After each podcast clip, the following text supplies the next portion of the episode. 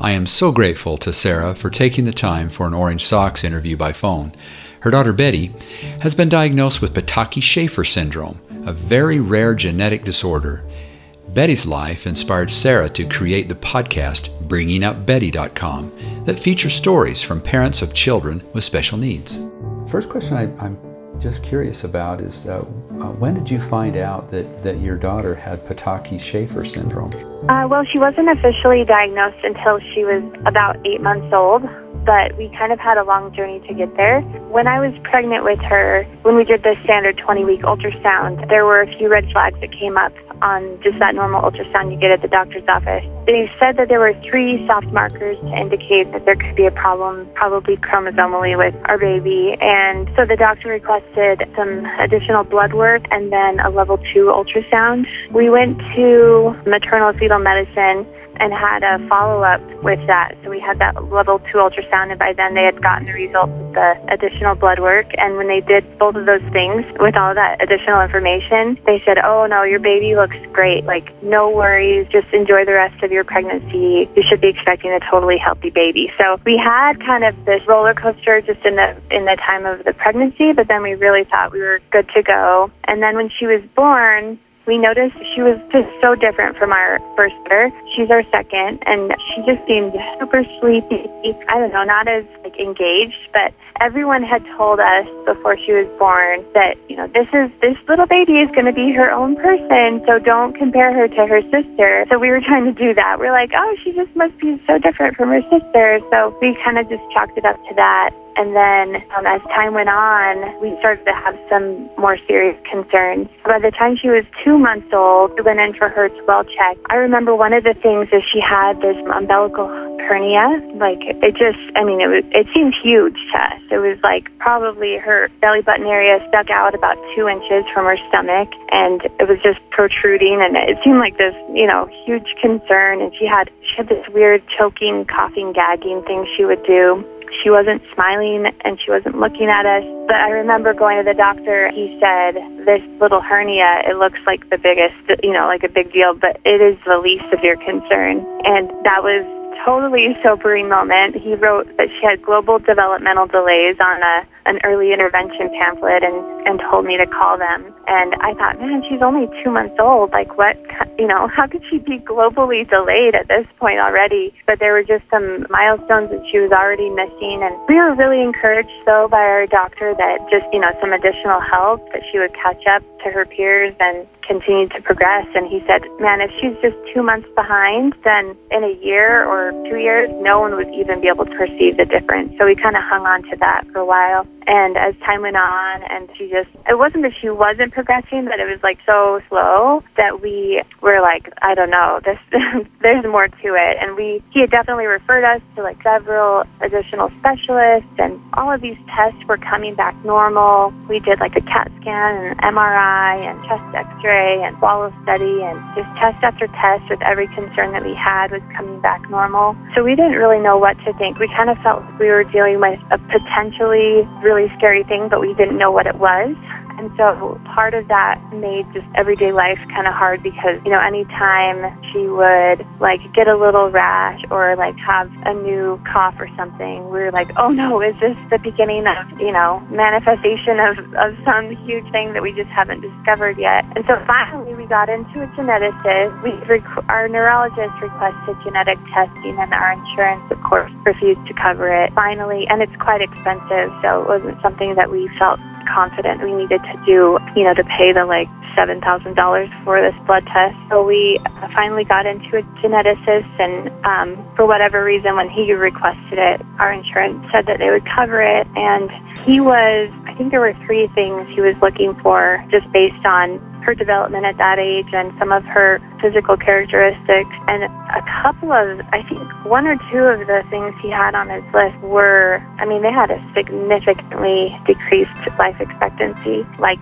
like 18 months or something. So that was very scary because we, you know, we're like, are, we're like halfway done with our baby's life potentially. So thankfully those tests came back negative and then the genetic testing did reveal that she was missing a part of her 11th chromosome and that it was associated with a syndrome called Potocki-Shaffer syndrome. So if you Google it, like I did, there's not a lot of information about it because they told us that at that time there were 40 known cases in the world. So there had only been one uh, clinical study done about the syndrome, and there was there was a report from that that had six pages of data. And by the time we actually met with the geneticist, discussed her diagnosis, I basically memorized all the information that there was out there. Yeah, so that they gave us this diagnosis, and you know, before she was diagnosed, I was I was like desperate to have a diagnosis. I thought if we find out what it is, then we'll have like a,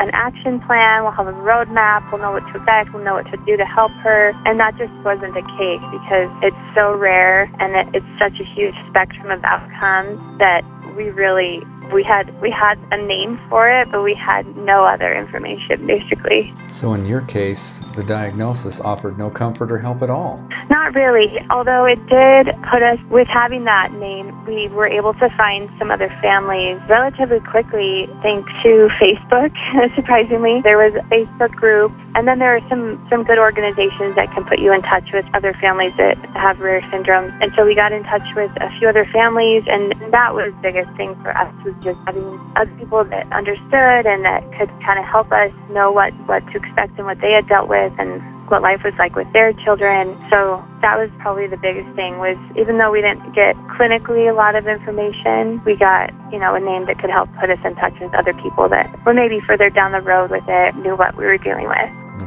So what is what's been the hardest things for you, you know, in the last 4 years with with your daughter? Well, it ranges from, I mean, there's like the day to day hard things, which some of them actually other families that have children with Potocki-Shaffer syndrome haven't really dealt with very much. So that's been kind of hard because we just feel like a little bit alone with it. I'd say one of the biggest things that's come up is some of her sensory issues. So she has like sensory processing disorder, and it just makes everyday happenings around the house feel like impossible to her. So she will lose her mind, like scream and cry when we, for example, open the mail, like opening an envelope or a box. Her sister is, you know, rifling through a box of Legos, or if we like are preparing food in front of her. I mean, they're just the funniest things that you would never put together, but especially related to sound. She just can't handle, we got a new minivan expecting our third baby. The automatic doors on the on the side, she just cannot handle. So for the first several months, every time we got in and out of the car, it was a total meltdown. So yeah, that's been a challenge.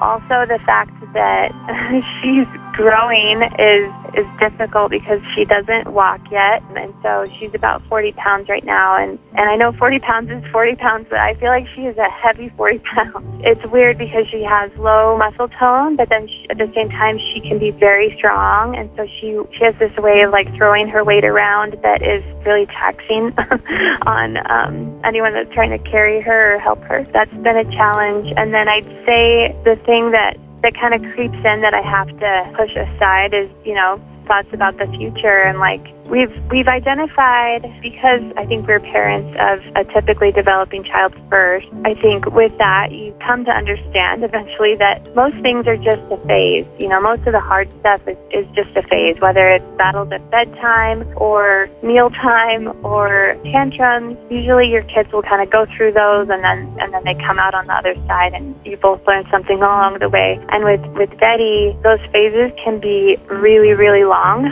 because her development development is so much slower. And so it's kind of hard to remember that this could possibly just be a phase. It's easy to think, oh my gosh, the rest of our life is going to be like this. I just have to remember that we definitely don't have a, crystal ball and we don't know what's going to happen and how, how far she will develop and all the skills that she can possibly gain and just kind of hold on to that hope that, you know, that there are good things to come too.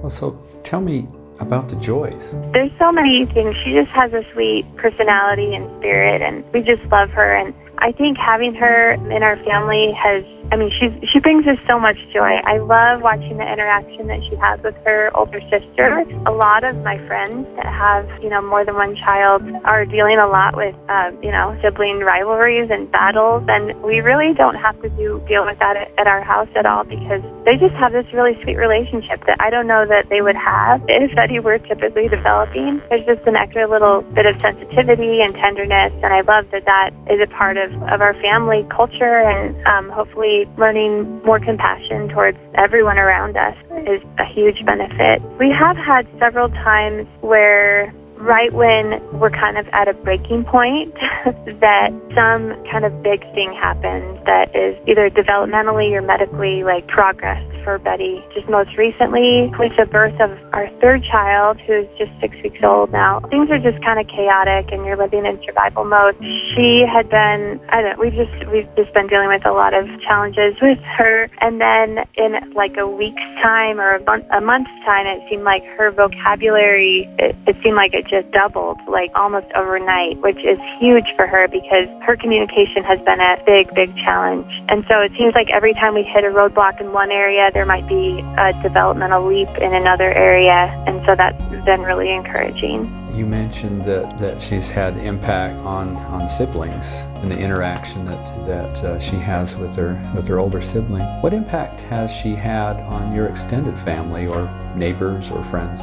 It's been really sweet to see. She was born at a time when, in just our little neighborhood, there were about six babies due right around the time that she was due. And so I was so excited to have her just grow up with this little pack of friends in her neighborhood. And, and so as she was diagnosed, and then as she was obviously not keeping up, and then, you know, we knew that this issue would be around for good. Like it, it wasn't just a get a little extra help and catch up kind of thing. I, I realized that she wouldn't be in that little pack with her peers, you know, that's what I thought. But even those little friends have been like fierce defenders of her and so cute and sweet. And I just love her. And so that has been so neat to watch. And then as far as extended family, I mean, her, we don't have cousins that live in the same state or anything, but she does have, gosh, when those kids come to town, though, they, I mean, they all just want to see and hold and play with Betty. And my oldest niece, and I don't know that it's just because of Betty, but I think it certainly helped.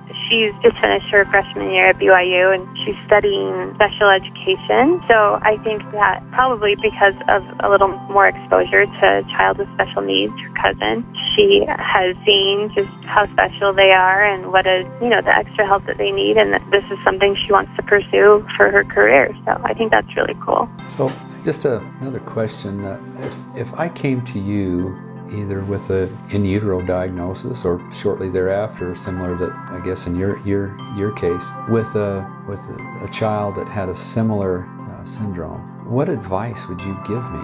Oh, I would say learn everything you can to help your child live the best, happiest life that they that they can. Give them every access to learning and development. But then at the same time, the probably the best advice we've gotten is that to not let a, a stack of symptoms get in the way or cloud your view of your child. When when she was just two months old or three, you know, as we were starting to kind of unravel this puzzle of what was going on with her, I remember her pediatrician telling us, "Don't let her become just a stack of symptoms." He said, "You have a beautiful daughter. Go home and just love her." And I think that that, I mean, that's that's just the truth. No matter what your child is dealing with, and I think it's really unfortunate that we live in a world where a lot of people form their expectations based on a on a blood test. I don't think we should do that. It doesn't benefit anyone. We're trying constantly to, you know, we we're, we're well informed about the clinical side of things, but at the same time, we don't want to let that put any roadblocks ahead of our daughter. We have realistic expectations, but we also aren't going to let those be formed by the medical community, I guess. And I would encourage other parents the. Well, I appreciate that. You have a daughter with a disability, Mm-hmm. uh, Potocki Shaffer syndrome, very rare. Not a lot known about it. You have uh, a lot of responsibilities with your other children. You have some physical demands also in, in caring for Betty. Is it worth it? Oh, for sure, for sure. She's she's part of our family. I can't. I really can't imagine. I can't. This might sound weird, but I can't imagine her any other way. Which this is just a part of who she is, and it's part of who our family is. And thank goodness for that because she has taught us so many things, so many lessons that are beyond what we could ever know or experience if she were not a part of our family. It is most definitely worth it. Great. Thank you so much for taking the time to talk with me. Sure. Oh, my pleasure. I appreciate it.